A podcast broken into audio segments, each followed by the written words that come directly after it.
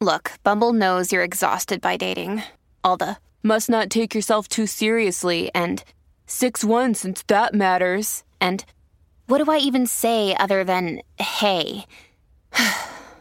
well, that's why they're introducing an all new Bumble with exciting features to make compatibility easier, starting the chat better, and dating safer. They've changed, so you don't have to. Download the new Bumble now. Your weekend is not complete without the First Lady of New York Radio. It's the Joan Hamburg Show. Talk Radio 77 WABC. Welcome, everyone, to the Joan Hamburg Show. Straight ahead. And as you know, we do it every Sunday at 2 o'clock. And I've got a really terrific, I know I say this every week, but we do have such great guests. If you think you've had a hard year, wait until you hear, we'll call it the adventures of TV personality, food guru, cookbook author, inventor, you name it, Rachel Ray. And Rachel, an amazing survivor, has amazing tales to tell. And then the one and only Billy Porter. And Billy has written his memoir. And it is an incredible story of survival. He went through a lot. He had a really tough childhood, but he was born with this gift, this incredible voice that when his mother took him to church, he was deeply religious, Pentecostal religion, and just a little tiny kid. And suddenly this voice came out of him, startling everyone. Gifted. So we've got two fascinating guests for you. So hang on because straight ahead, the Sunday edition, 2 o'clock, of the Joan Hamburg The First Lady of New York Radio, Joan Hamburg. Entertaining and informative. Talk Radio 77 WABC. I'm very excited to be talking to the one and only Rachel Ray. When I first saw Rachel, she was on the Food Network, mm-hmm. young girl traveling all over the place on a budget. and yet I watched her and I thought, this woman, this girl is spectacular. And she grew up to be Rachel Ray a syndicated television star, Food Network, big personality, the best cookbooks, all kinds of lifestyle stories in her magazine. And I must tell you, there's more, but her new book, This Must Be the Place Dispatches and Food from the Home Front. Rachel, I love this book. It almost made me cry. Oh, thank you, Joan. Thank you so much. You know, I'm I'm I'm 53 and I wrote the book to connect with the world because it was the the only time in my more than half century on the planet I can remember everybody going through this kind of the same thing at the same time. Not just the pandemic, but having to pivot our lives and uh, different stories of of loss. And I just wanted to connect with people and write about it and put it down on on paper all of my life since I was a very very little girl since I learned how to write my own name. I've tried to write things down in in pictures and in stories. And I've always journaled and written my recipes and all that. And I I just wanted to share that you know we're all going through that it it doesn't matter if you're lucky and you've got a great job and you have a nice house. Everything for all of us is always temporary, transient, right. fluid. And I wanted to share that, that what I've come to know as my knowledge of home has nothing to do with stuff anymore. It has to do with being able to find your life and were you proud of where you've been and and are you proud of where you're going? And can can you find home within yourself? Um, what is our ability as human beings to create a sense of home? Um, you know using muscles you don't usually use using your insides instead of your outsides hard work gets you stuff and can get you things, but you know, we felt that we lost our privacy first when we started working here, just the two of us together from home. This was our bat cave, you know, in upstate New York. We're in the Adirondack Mountains and very remote. And we only brought our family and very close friends here, and it was our little hiding space. Your you know? haven. It was our haven, and then we had to open that up, and it ended up being a great blessing to us over the many months that would come. Then we lost our dog, um, mm. but we found such grace in that because we were with her at the end of her life around the clock. I wasn't taping in a studio. John wasn't out at an office or a meeting. We were with her. And after she passed in my arms and John had played her music all morning on her favorite instrument of the instruments my husband plays was the banjo and he played her music all morning and grandma mm. was sitting socially distanced in the backyard you know and oh, auntie was there and the local undertaker made her a doggy casket and he was waiting in a suit oh, to help unbelievable. us.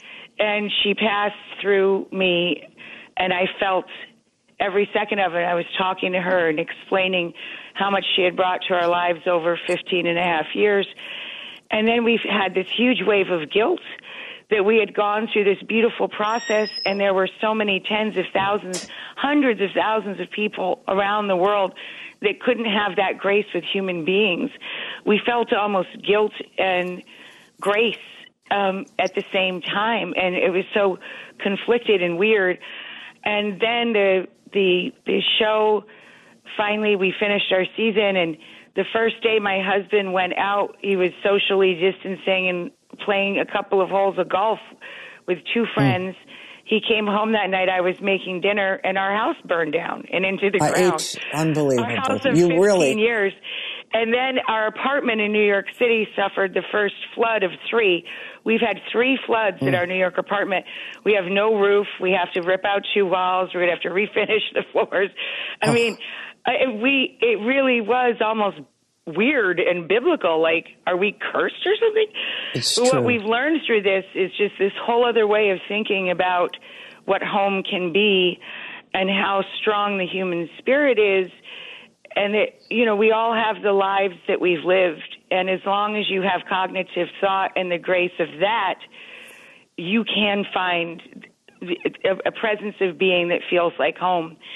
And I, I called it that that passage from Naive Melody, a Talking Heads song. I love David Byrne, and the Talking Heads write this song that is about grace and finding that feeling of home. And there's this imagery in it of an angel's wings kind of enfolding over you, and that that's that's what home is when you get that feeling of of grace.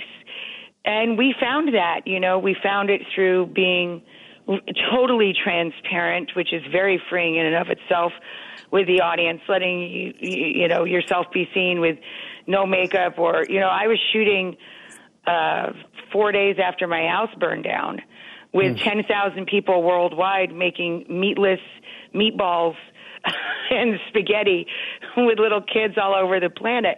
it, it's very freeing. It really is, you know, and I was wearing uh, clothes that were lent to me and uh, no makeup on my head, and you know, it's scary. There's a real, there's television. a real, there's a real feeling of of beauty in that, in in sharing with people in such a raw way.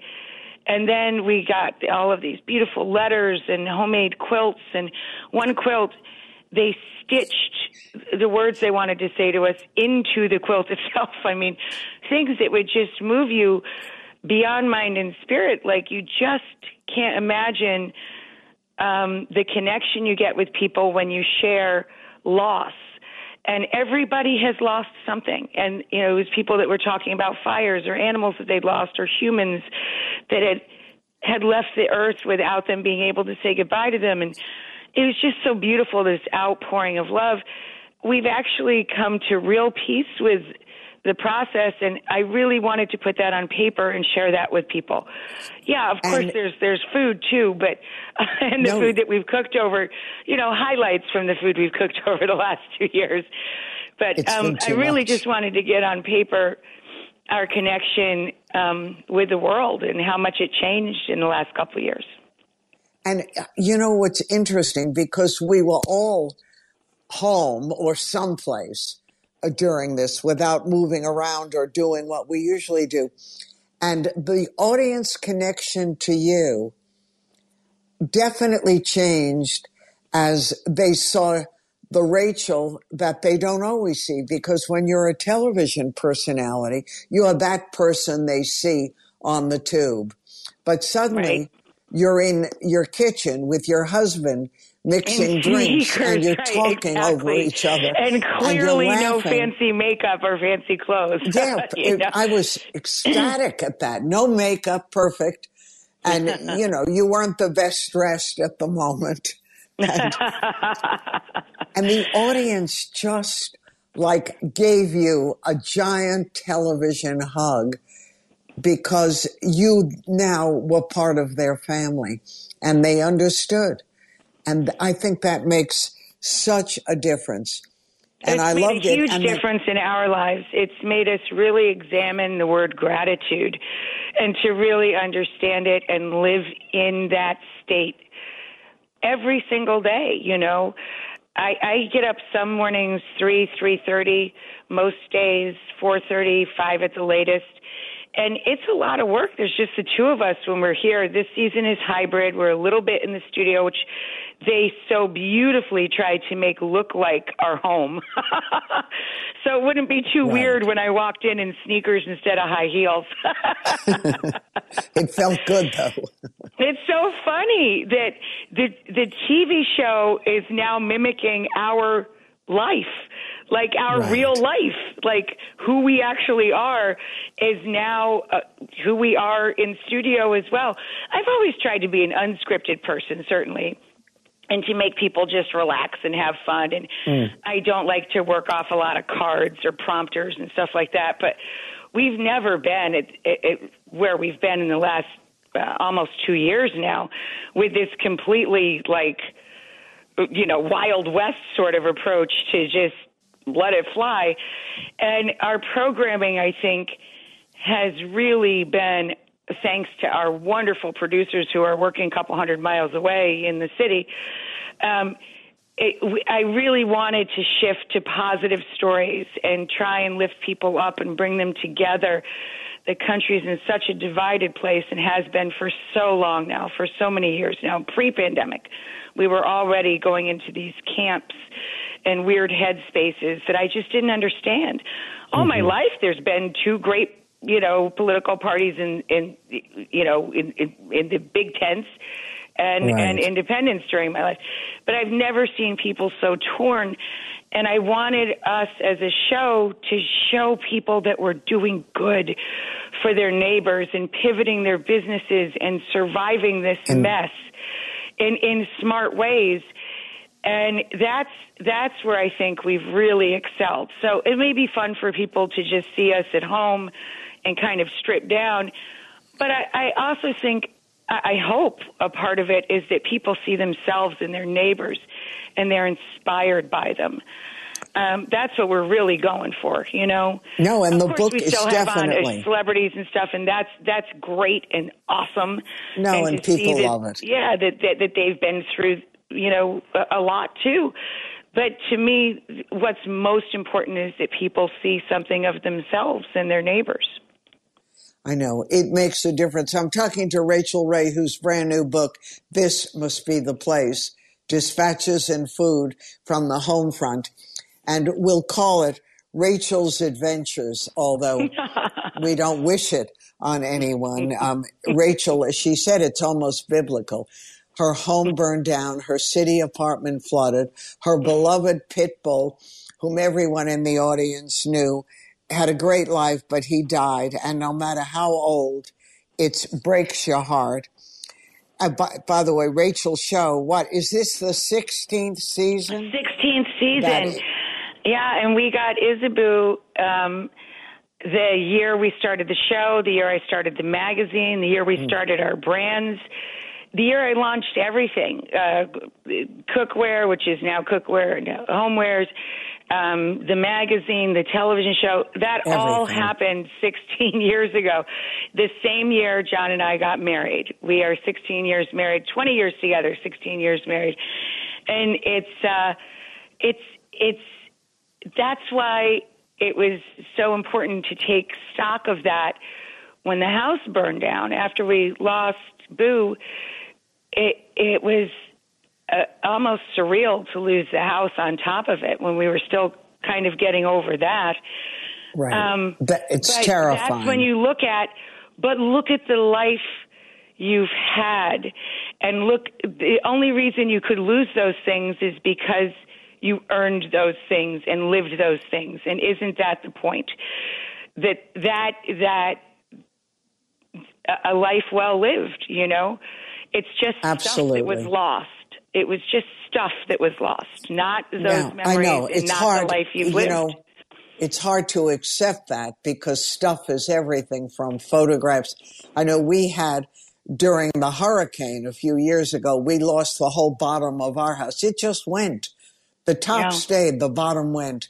And all the photographs, all the things that we can't replace, they're yeah, gone. all my journals, notebooks, John's music charts. My husband is a musician, plays like seven different instruments. Mm-hmm. He's a lawyer by day, but he's a musician at heart, and he has a couple of bands. And he lost decades of his music Everything. charts.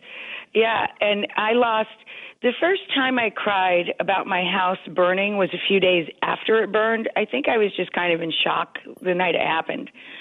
A few days later, I woke up in the middle of the night I sat up like somebody had punched me or shook me or knocked me on the head or something.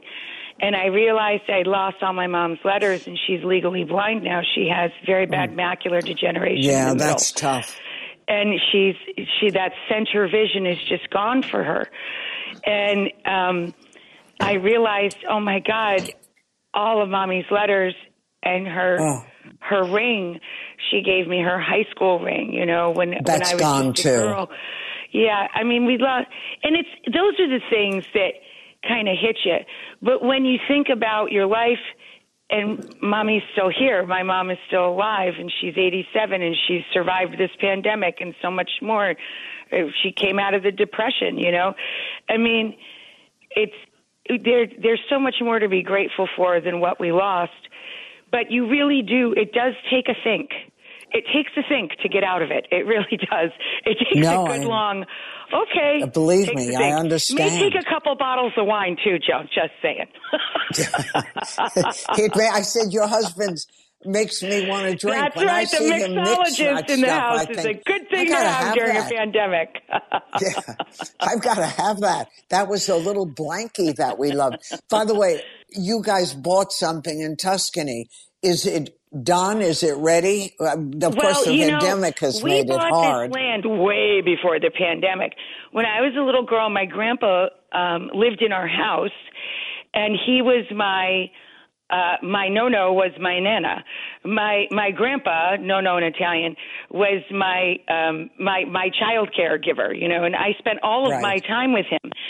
So I lived as a tiny girl like a 70 something year old Sicilian immigrant. and and I I loved sardine sandwiches even though I got made fun of at school for them and he taught me how to read and everything he would tell me as bedtime stories were stories of his young life. He was one of 14 and the four youngest came to America. Mm and he would tell me stories about Italy, the culture and the people and what children did there and how they lived their lives and what they would love to eat and what their festivals were like and all this. All of my life, fairy tales for me were a daydream of one day having land in Italy. So, four and a half years ago or so, about then, I found this piece of land with nothing. It had a stable and a stable keep um, quarter, uh, two buildings, hundreds and hundreds of years old. Absolutely no running water, no electricity, nothing, mm. no floors, no inside walls, just two structures on beautiful second land that was um, just lush and covered with rosemary bushes and Wow. olive trees and So you had to have it. Sangiovese grapes. So I made an offer on this land to the grandson of the man who originally owned it. Uh, and my husband said, "Honey, it looks like a war zone. There's dead animals. There's no water. What are you doing?" And I said, "I love the feeling of this place. I want this to be our home." And it took so many years, and then the pandemic happened. Uh, you know, we did this thing. I'm not joking on FaceTime and online and on the computer. You know, uh, guiding Italian craftsmen and artisans and talking to Italian lawyers that thankfully speak English better than I speak Italian. and and we over the the last several years have renovated the the this stable and the stable keep um, quarters into my childhood fantasy of a villa. We call it Villa Isidore. Uh, Isidore was a Spanish uh, man that was sainted, and he is the saint of agriculture and bricklayers. And my grandfather was a stonemason, and we have all this farming land. So we thought that was kind of perfect. It's Isidoro in Italian, Isidore in It Spanish. sounds so great.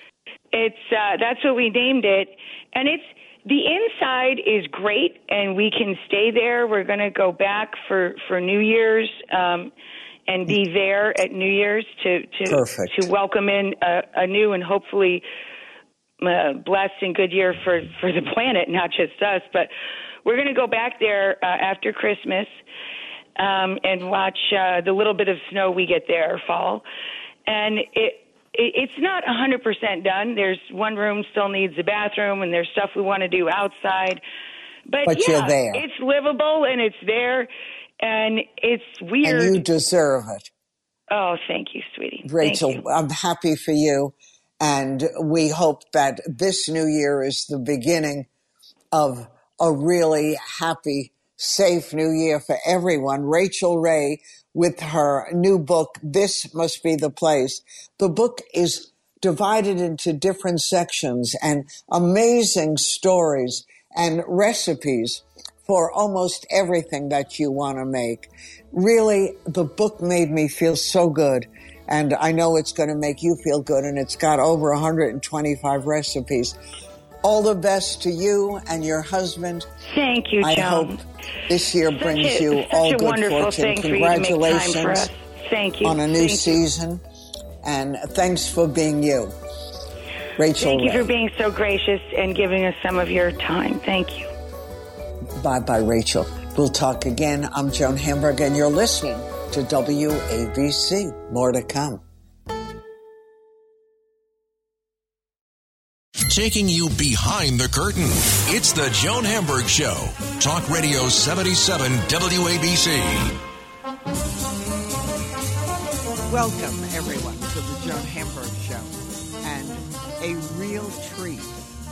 The one, the only, Billy Porter, an actor, a singer, a director, a playwright, you name it, a dancer. I didn't want to leave that out. And, you know, it's fascinating. I got Billy's memoir, which is only out a couple of weeks, called Unprotected, a memoir.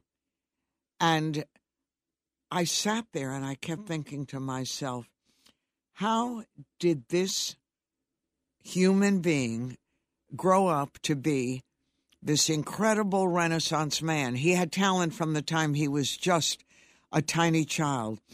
But how did a kid survive this kind of childhood that he had? To be a black kid, a gay kid, to deal with a very complicated family, abuse by stepfather, a church so religious there was no room in the church for someone like Billy Porter.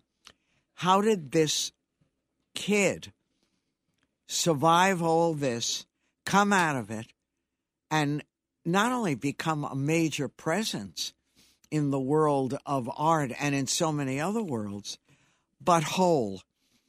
And Billy, thank you. The book is going to be inspirational to so many people. And it's a real survival story in every Yeah. single aspect of it. But what interests me is when you finish writing this memoir, and you have already had so many successes in the theater and Kinky Boots and television everywhere. Was this even after all the success and some failure along the way, a healing process for you? It was very much a healing process. It's very much is a healing process. You know, healing is not linear. Um, it's active, just as love is an action. Um, to heal is an action, and we have to show up as individuals every day and understand that we must be active in our own healing. And, you know, what was really significant about writing this book and about being an artist, you know, the subtitle of the book is Healing My Trauma Mhm. Through My Art. You know, and so what I realized in the writing of this book, while simultaneously being in trauma therapy, is that my whole life has been about using my art for healing. Um, so the short answer is yes. It has been very healing and it continues to be healing. I'm working on the audiobook right now. I'm on chapter 15 Wow, and the more. I read, the more the lighter I feel. Um, you know, to be able to uh, have a space. You know, we as artists are very blessed to have the space to, like I was saying before, actively work towards healing. When I think about Pray Tell and I think about Pose, you know, Pray Tell stood in proxy. His journey stood in proxy for my own healing. His journey cracked me open and grounded me enough so that I could tell the world and of course, let's remind positive too. Billy, the audience, that that was your TV series where you starred in that three seasons, and Pray Tell is your character. So Yes. And Pray Tell is my character on Pose, and Pose is set during the AIDS crisis. And my character um, contracts HIV in season one and dies in season three from AIDS. And, you know, I held on to the information of my own HIV status for 14 years. I was silent for 14 right, years you never told. and and it was the healing energy of pray tell. You know shame is a silencer. And so i was living under the cloud and stuck in the quagmire of shame for the majority of my life. And the the, the proxy of pray tell going through the very same thing that I have gone through in my life gave me the space to be able to no longer be silent and therefore be free. Um, it's been very profound. And it's very profound reading it.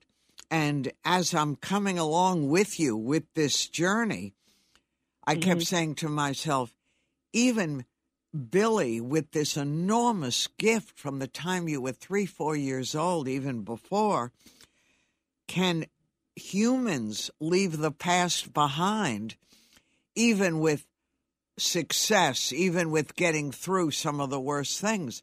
But I get the feeling that you did that. That did happen to you as you Yeah. continued on, which is a really rather extraordinary. Well, thank you, and I and I want to and I want to just say that it is continuous. You know, it's a continuous journey. I'm in the middle of healing. I'm somewhere in the middle of it. You know, it's not perfect. It's not totally. You know, I don't know that it, we we ever get to total, you know, 100% Come out of bliss at all times, every day. But um, it is something that feels like healing right now to me. And I am so grateful for it. I really, really am.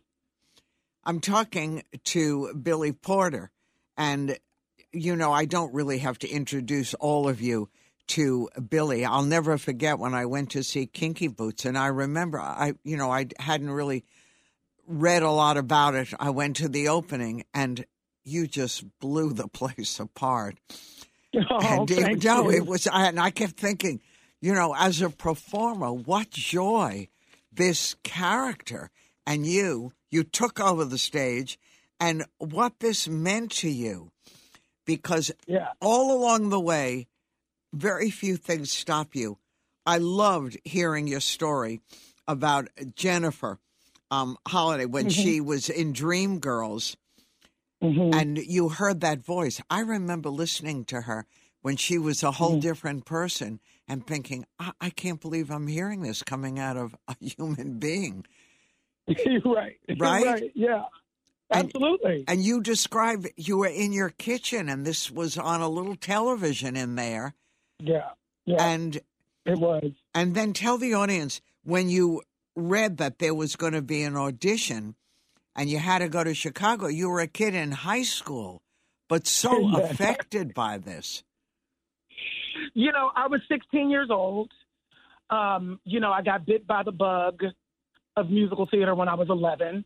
You know, I was in the ghettos of Pittsburgh. There was nobody around me in my immediate family or my community who understood anything about show business and, and never about theater.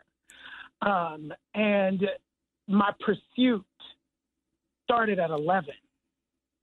And so by the time, you know, there were many angels in my life, you know, who entered my life, and I talk about this in the book, just at the right time to like push me in the right direction to the next space that I should be at. And so, you know, when I was in high school, I went to a creative and performing arts high school in Pittsburgh. You know, my drama teacher saw me. She really saw me. She saw my passion. She saw my energy. She really understood my talent. She understood that I could do it for real. And she introduced me to the trade paper.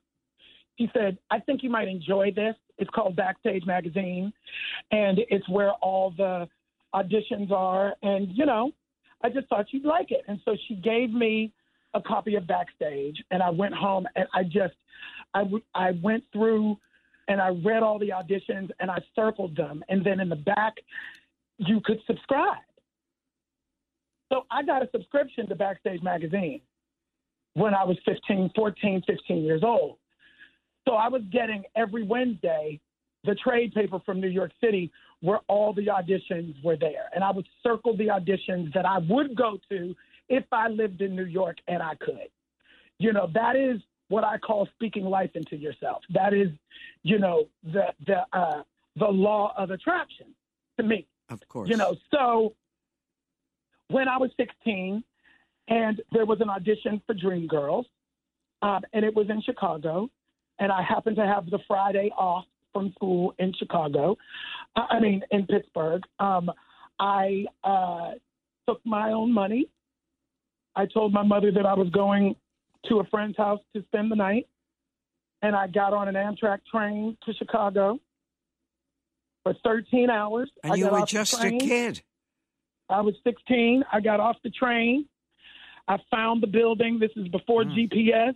This is before any of that. Of course. Um, I went to the audition and I got back on a train and came back home for 13 hours before anybody knew I was missing. Right. And the audition itself was an amazing story because I learned, and I didn't know that, that union companies Yeah. have to have auditions. Exactly. Well, I never, I didn't realize that, even though there was no room.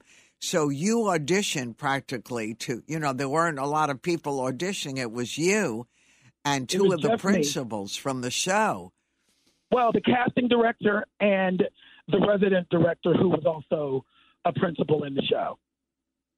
and they loved you, but you Mm-hmm. were just a kid and there was no work, and you lied about your age and about high school and everything. Well, I didn't lie about high school, but I did lie about my age. I was 16, and you were supposed to be 18 to 25, and so I said I was 18.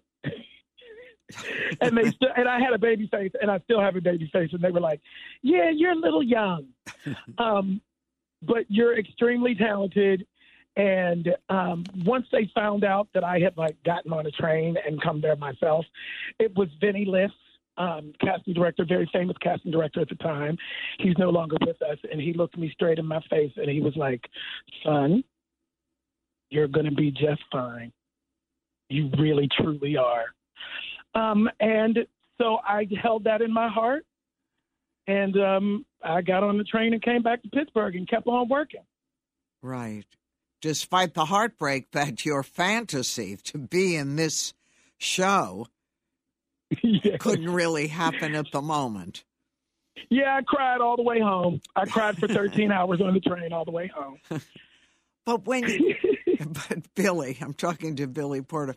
When all is said and done, the book now out for a month and everything, what do you think was in you that enabled you to survive really horrific things? I mean, even just the bullying from the kids in school, from your own mother not believing that her husband, your stepfather, whom you kids had adored in the beginning, was and had abused you.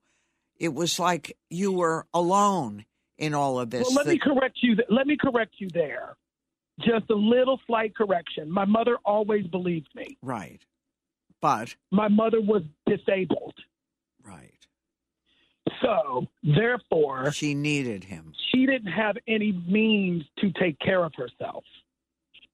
So I took myself out.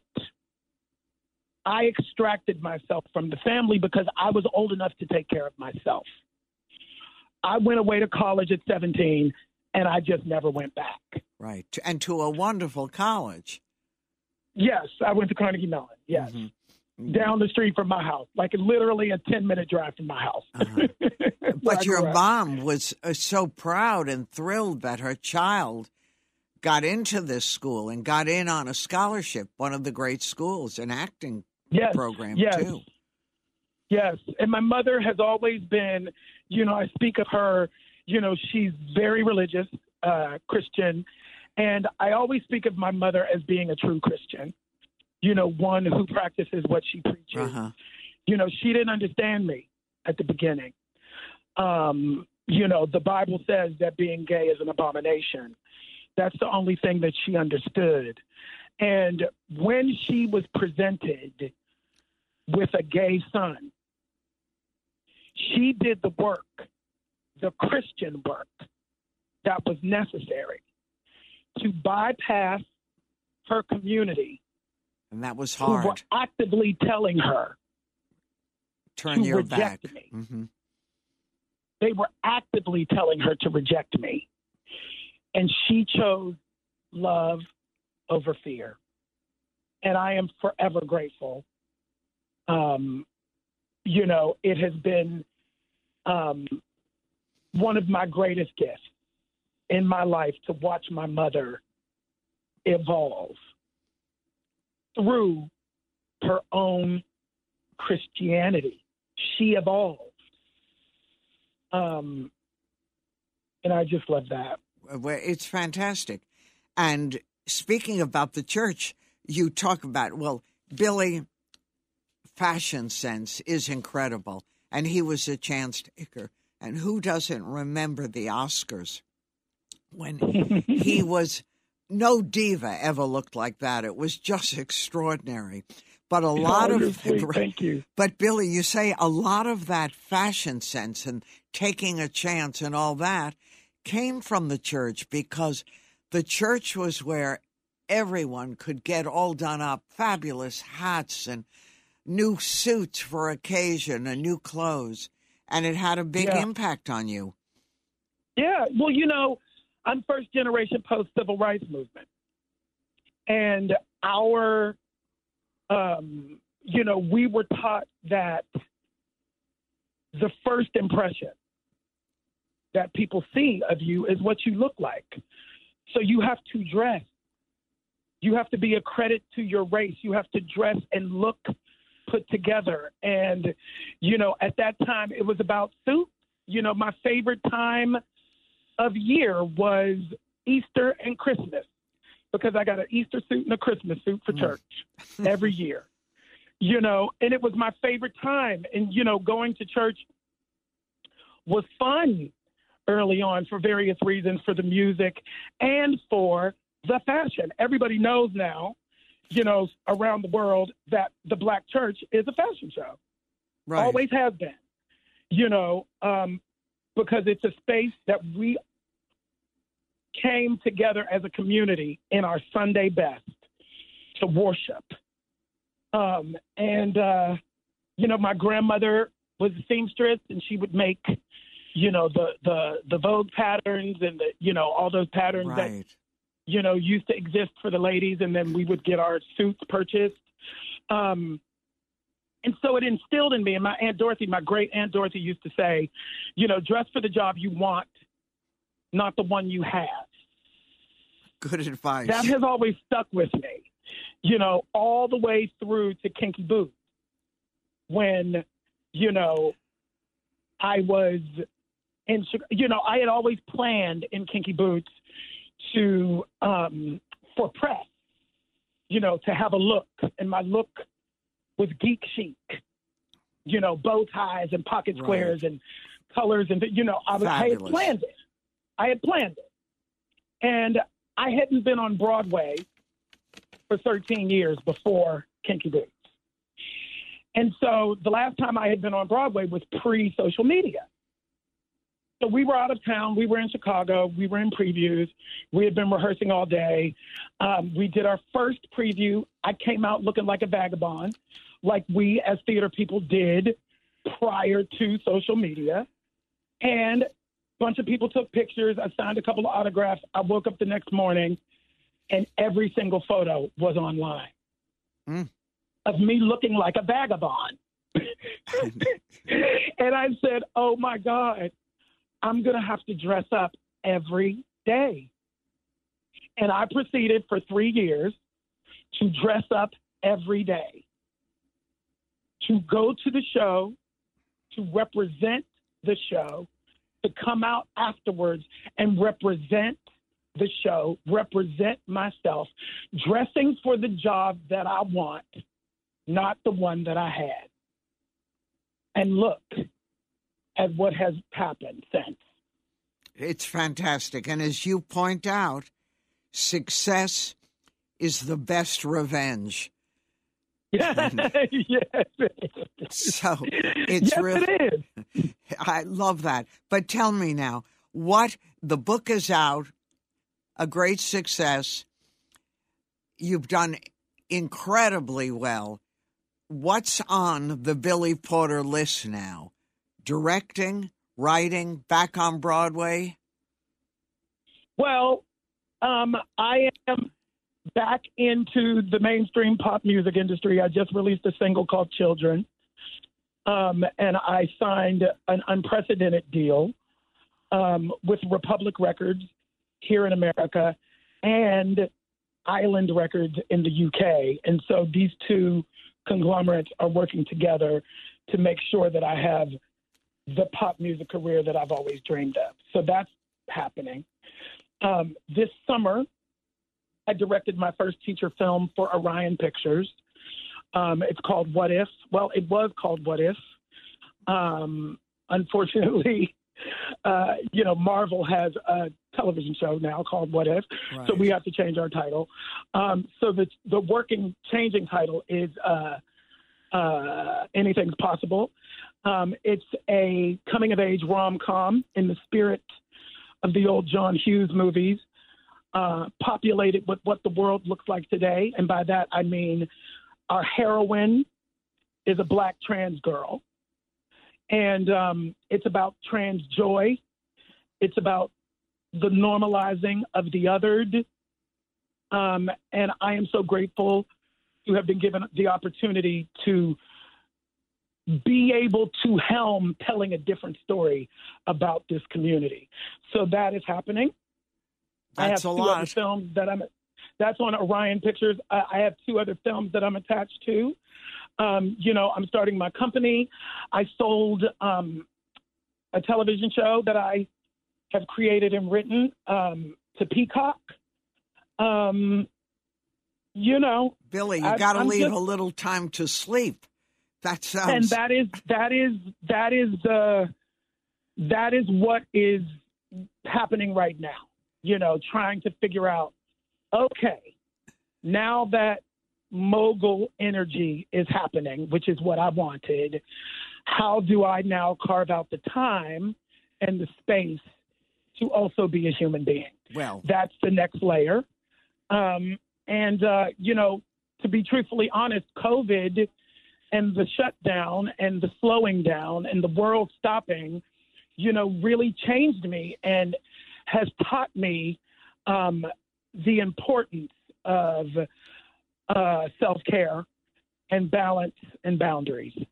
So, um, you know, I am here and I'm present and I'm mindful and I'm available and you know the sky is the limit. There are no there are no limits. Um, Well- and I'm just trying to move through life with that. well, we have faith in you, Billy Porter. You can pick up his book, Unprotected, a memoir. Thank you, Billy. Thank you. Continued Thank you, Joan. success. I'm Joan Hamburg, and you're listening to WABC.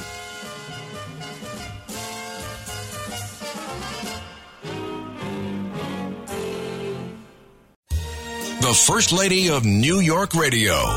This is Ask Joan. Tis the season to give, but it's also the season to return. The Better Business Bureau sent out a bulletin months ago about how to make holiday returns smoother. Now, the policies change from place to place, but the bulletin said, and I thought this was interesting stores are not legally required to accept exchanges or give refunds unless the merchandise was defective or misrepresented. But to keep customers happy and shopping with them, most retailers offer refunds and exchange policies. So, what the Better Business Bureau says is get to know store policies. Before you even buy something, ask if the store has a return policy.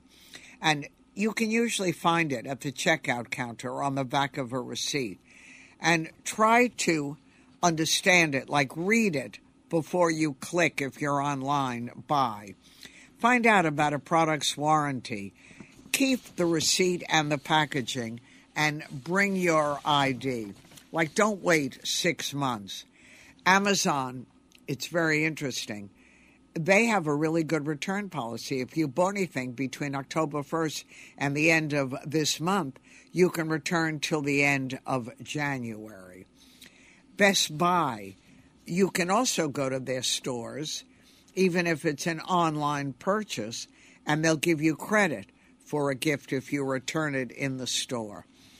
So that's good. And LL Bean allows you to return items within a year of purchase for a refund. And Apple, items purchased at the Apple online store or in store between November 1st and December 25th can be returned through January 8th.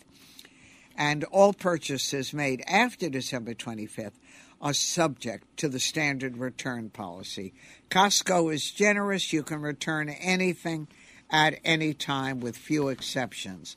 You've got 90 days for electronics and diamonds. They have to be inspected before return. So it's just a couple of thoughts how to make the season even happier. We're coming up to the three o'clock hour. And don't forget, you can join us and be part of the Joan Hamburg Show every Sunday starting at 2 o'clock. Lots ahead.